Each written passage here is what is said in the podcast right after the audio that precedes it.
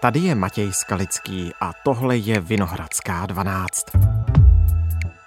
Gabonský prezident Ali Bongo je podle armády v domácím vězení. V televizním proslovu to řekli vojáci, kteří tvrdí, že se v zemi chopili moci. Stejná skupina said they had decided to defend peace by putting an end to the current regime. Jde o další převrat v bývalé francouzské kolonii v Generál Abdurrahman Chiani se prohlásil novým vládcem Nigeru, řekl to ve vysílání státní televize. Jedno léto, dva vojenské převraty. Proč se armády bouří zrovna v bývalých francouzských koloniích? A je region střední a západní Afriky tím aktuálně nejméně stabilním na světě? Ptám se politického geografa Bohumila Doboše z Fakulty sociálních věd Univerzity Karlovy.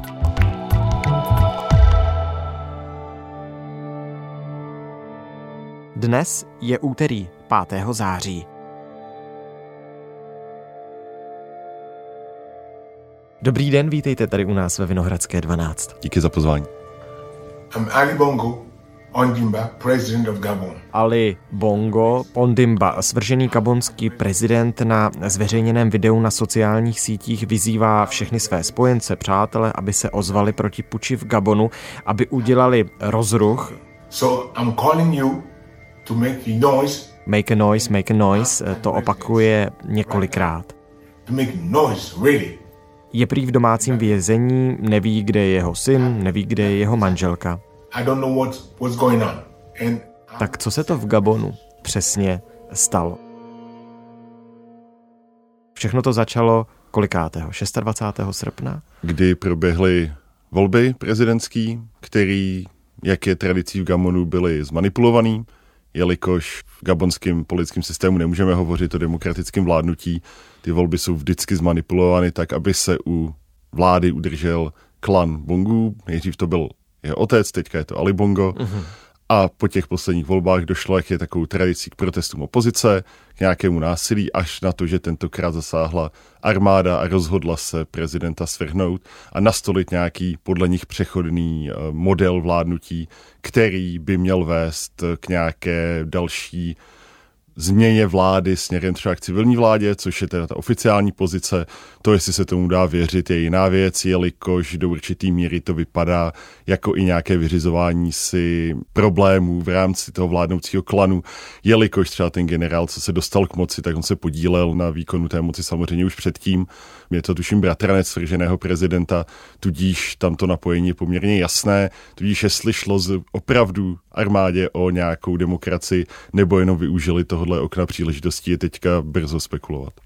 Jenom abych šel po lince těch událostí od toho 26. srpna, kdy byly volby, tak chápu správně, že krátce poté, co ty volby proběhly a byly zveřejněny výsledky, v nichž měl po třetí tedy obhájit mandát Ali Bongo, přičemž jeho otec vládl Gabonu už někdy od roku 67, takže ten klan se držel u moci takhle strašně dlouho, tak zasáhla armáda.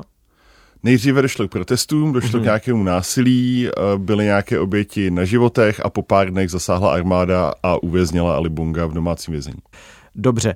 A co se týče teda otázky férovosti voleb, tak vy jste říkal, že se vlastně nedivíte tomu, že byly nějaké protesty, protože ty volby byly, což můžeme tedy říct, že byly sfalšované. Ano, tam jsou sfalšovány pravidelně.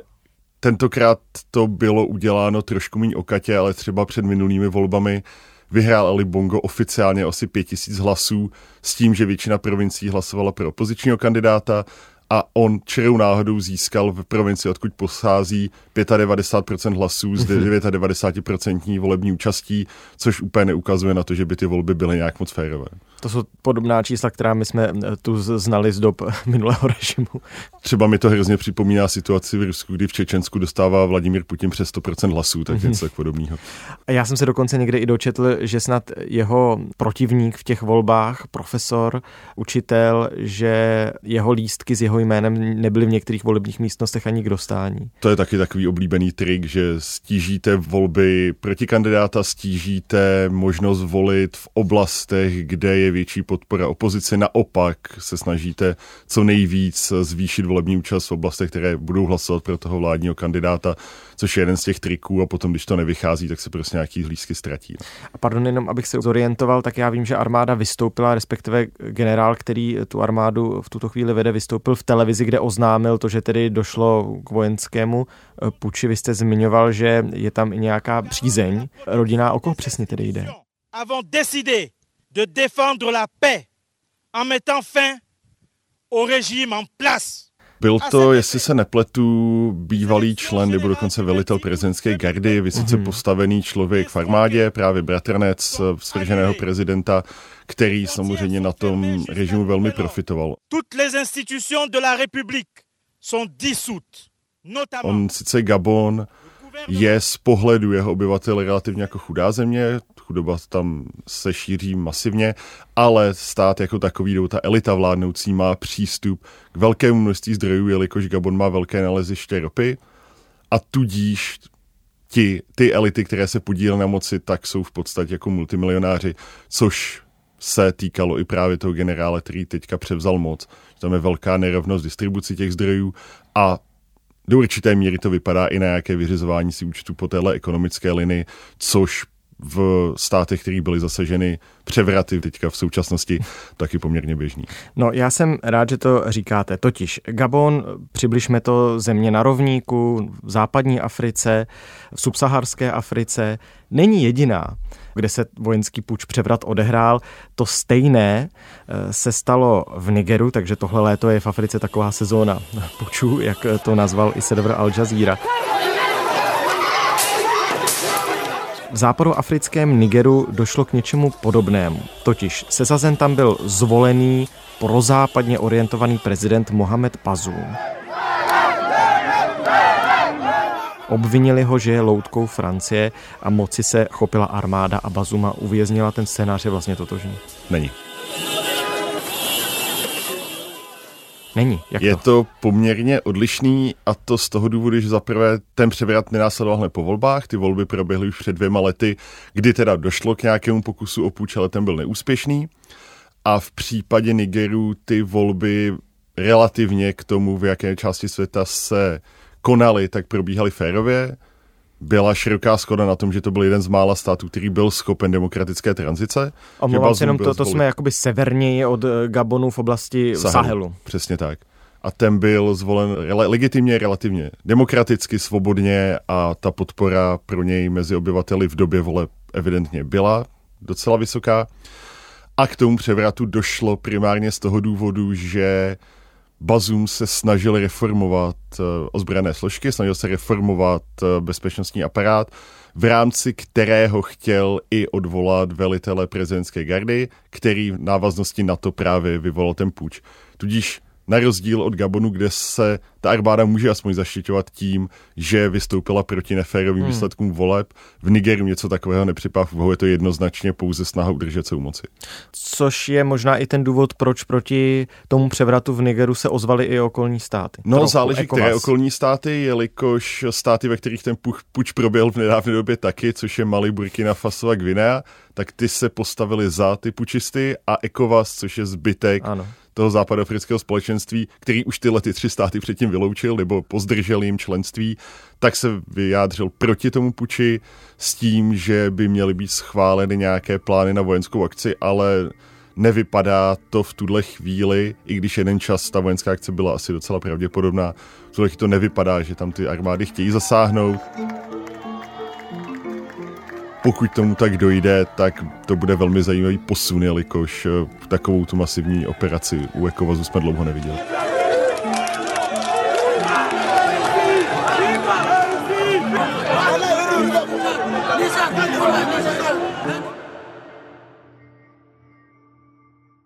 Když se na to celé podíváme z trošku širšího pohledu, tak eh, jedno pojítko ale najdeme jednoznačné, totiž bavíme se ve většině o bývalých francouzských koloních, o frankofonních státech v Africe, kde za poslední tři roky došlo k sedmi, osmi, devíti vojenským převratům.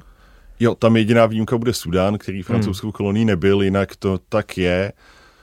Jestli je to tou francouzskou koloniální minulostí, je sporné, není na to jednoznačná odpověď. Hodně se poukazuje na to, že právě Francie ve své koloniální správě měla přímější vliv na administrativu, znamená, se snažila více přetvořit eh, státní zřízení, zatímco třeba Britové měli více nepřímý přístup který je některými autory spojován s tím, že ty společnosti si dokázaly vyvinout nějaký funkčnější model státní zprávy, který více odpovídal místním tradicím.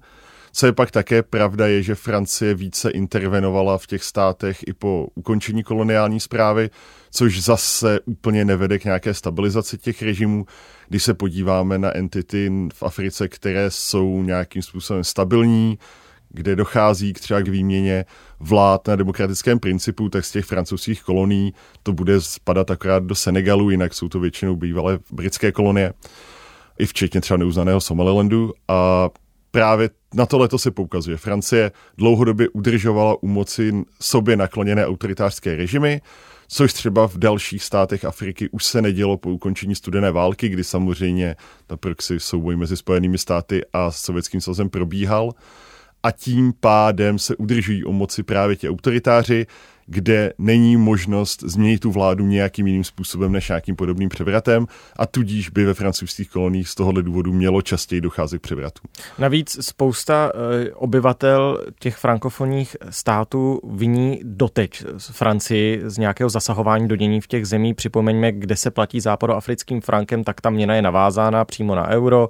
V Nigeru e, to je země, kde se ve velkém těží uran, který se pak dováží do Evropy, do Francie. Francie je závislá na energii z jádra, takže uran potřebuje a pak to přeprodává dál, takže z toho má i zisky.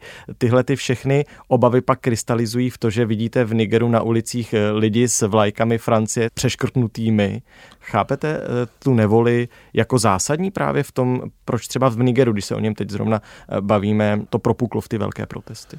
Jo, tam samozřejmě tenhle ten sentiment je dlouhodobě přítomný. Je to i spojeno s tím, že Francie svojí zahraniční politikou udržovala ty autoritářské režimy u moci. Hmm. Je tam ta ekonomická stránka, kterou jste zmiňoval, takže to se propojí. A té antifrancouzské noty jsou pak schopni využít externí aktéři, kteří zase podpoří nějakou tu pučistickou vládu. V případě Nigeru nebo Sahelu obecně to je třeba Rusko spíš. A potom právě dochází k nějakému nabalení dalších věcí na právě ten antifrancouzský sentiment, což pak vede i k tomu, že se třeba i ty chunty nebo část těch demonstrujících přihlásí jakoby k ruské straně. Není to tak, že by úplně podporovali třeba ruskou politiku. Dost často se ani neuvědomí, co ruská politika je, jelikož Rusko nebylo v těch zemích přítomno, ale je to viděno spíš jako symbol.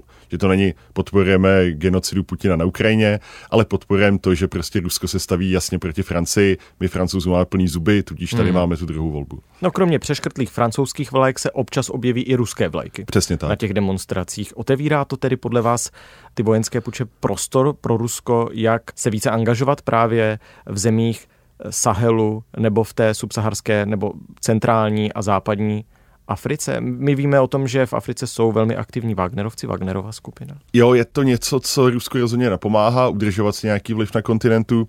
Primárně je to spojeno právě s těma nestabilníma částma Sahelu. V Mali uh, Wagnerovci teda budou asi teďka nějakým způsobem přetransformováni po smrti Prigožina Utkina v jinou formaci, ale nedá se očekávat, že by se ruští žoldáci stáhli. Hmm. Tak v Mali jsou přímo přítomní, Burkina Faso vyjednává o jejich přístupu, nigerská chunta taky začala nějakým způsobem s Ruskem komunikovat, tudíž tam se to okno příležitosti otvírá ale v jiných státech to tak nutně není. Třeba Guinea, která je taky antifrancouzsky naladěná už od roku 59, kdy jako první vlastně vyhlásila nezávislost na Francii z afrických států, tak eh, ta dlouhodobě je protifrancouzská, ale ten ruský vliv tam není až tak silný. Co se týká Gabonu, tak tam vůbec nic nenasvědčuje tomu, že by ta chunta měla být nakloněna právě Rusku. Tam dokonce někteří autoři, kteří se střední Afrikou dlouhodobě zabývají, upozorní na to, že ten puč může být i v zájmu Francie, jelikož to velení, který přibírá moc, není proti francouzsky nakloněno, že oni by mohli právě se stát nějakou pojistkou toho francouzského působení v Gabonu, které je pro Francii klíčové, jelikož má v Gabonu i svoji vojenskou základnu a tak podobně. Ale v Gabonu je to uh, trošku pitoreskní situace, protože Gabon loni vstoupil do Commonwealthu. Jo, on samozřejmě Gabon se snaží nějakým způsobem diverzifikovat svoji diplomatickou podporu, nějakým způsobem rozšířit možnost uh, toho svého fungování na mezinárodní scéně. Pardon, ale tohle je historicky tnutí do živého, ne? Když jako bývalá francouzská kolonie vstoupíte do britského Commonwealthu. It is a real pleasure to welcome you all on this important day for my country No, on oba dva ty projekty, jak ta bývalá Franca Freak, tak Commonwealth se snaží rozšiřovat jeho státy jiné než bývalé kolonie, protože řekněme si 60 let po zahájení procesu dekolonizace vypadá opravdu hloupě, když máte projekt postavení na koloniální minulosti, hmm. tudíž jak Commonwealth se snaží rozšiřovat jinam, tak Macron se nedávno hovořil o tom velmi otevřeně, se snaží nějaký restart vztahu s Afrikou, ano. tak, aby nebyl postaven na té koloniální minulosti. Notre histoire commune ici au Gabon Tudíž i v tomhle kontextu je to rozhodnutí poměrně logické. Et cet âge de la France-Afrique est bien révolu. A v tuto chvíli Francie a Velká Británie úplně si nekonkurují na kontinentu, tudíž to není až takový problém. Pokud by se Gabon třeba přihlásil k BRICS, tak by to bylo asi větší zpráva. No a pro Macrona je tohleto nějaký impuls k tomu, aby přehodnotil tu strategii restartu vztahu? No, to je jako velmi složitá otázka a celý přístup Francie k Africe potřeboval jako značnou restrukturalizaci, protože vidíme, že to prostě dlouhodobě nefunguje a ty protifrancouzský sentimenty jsou hodně silný, dokonce se spekuluje o tom, že by Francie měla trochu z Afriky ustoupit a přenechat pozici jiným státům Evropské unie, kteří nemají tuhle tu zátěž, kteří by byli lépe schopni jak s občanskou společností, tak s elitami vycházet Hovoří se o tom, že by se mohly například na těchto těch vztazích víc podílet státy východní části EU nebo ze severu.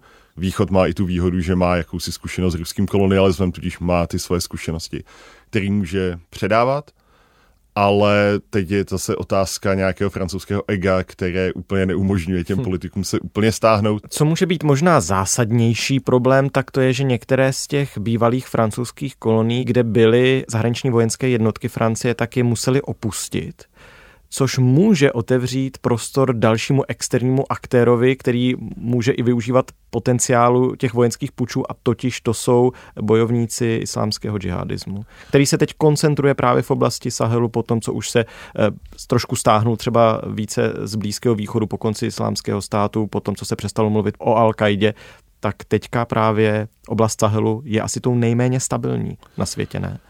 Přesně tak a to vyhnání evropských vojsk, teda francouzských, ale obecně evropských nebo západních, eh, tohle to prokazatelně zhoršilo, kdy my vidíme na číslech, co se týkají třeba úmrtí civilního obyvatelstva nebo i eh, předpokládané kontroly nad územím ze strany jak skupin napojených na Al-Qaidu, tak na islámský stát, že situace třeba v Mali se masivně zhoršuje, že ruští žoldnéři nejsou schopni zajistit nějakou stabilnější bezpečnost na širším území. Říká se o nějakém nárůstu v stovkách procent eh, úmrtí civilního obyvatelstva od té doby, co se Evropané stáhli. To samé vidíme v Burkině Faso postažení, že ta schopnost armády nějakým způsobem reagovat tyhle skupiny se velmi snižuje. Je obava, že se tohle stane v Nigeru a to byl jeden z těch hlavních důvodů, proč nigerijský prezident tolik tlačil na zásah vojenský ECOWAS a můžeme něco podobného sledovat třeba i v Středoafrické republice, což je asi stát nejvíce napojený na Rusko.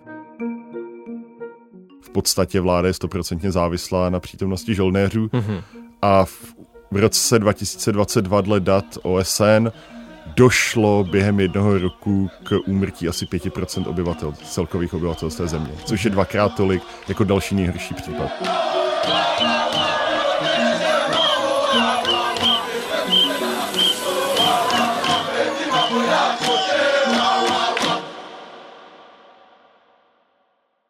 My jsme tu zmínili Gabon, Niger, eh, Sudán, Burkina Faso, eh, Guineu, Čad jsme ještě nezmínili, tam taky došlo k jakému si eh, Tam je to trochu spojenější, ale jo. třech letech. Ono se celému tomu regionu přezdívá Kub Belt, totiž jako pás převratu. Máme proto v politické geografii v Česku nějaký překlad? Asi ten pás převratu. Pás je. převratu taky nejbližší. Pojďme se nakonec vrátit eh, k těm státům, v nichž ty puče proběhly teď v létě, totiž Niger a Gabon. Eh, Gabon teď o víkendu opět otevřel své hranice, totiž armáda si je patrně vědoma, že nesmí narušit ty vztahy s okolními státy ani s mezinárodním společenstvím. Na druhou stranu s volbami prý nebude dalšími nijak pospíchat, asi u té moci se chce nějakým způsobem déle udržet. Znamená to konec snah o nějaké demokratické zřízení v té zemi, nebo o tom se nedalo mluvit ani předtím, ani do budoucna? O tom se nedalo mluvit a právě ta armáda úplně nevypadá, že chce měnit něco zásadního v tom státě, co fungovalo, protože oni nespěchají s volbami, jak se zmínil, nechtějí vyhnat francouzská vojska, nic takového.